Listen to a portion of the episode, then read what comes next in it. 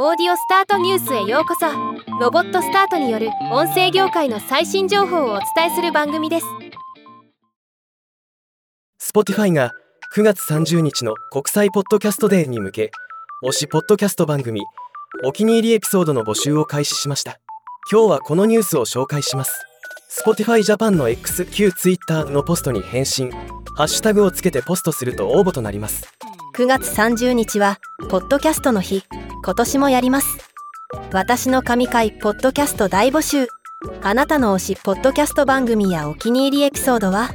このポストに返信はハッシュタグで投稿してください。国際ポッドキャストデーに Spotify のプレイリストで紹介するかも。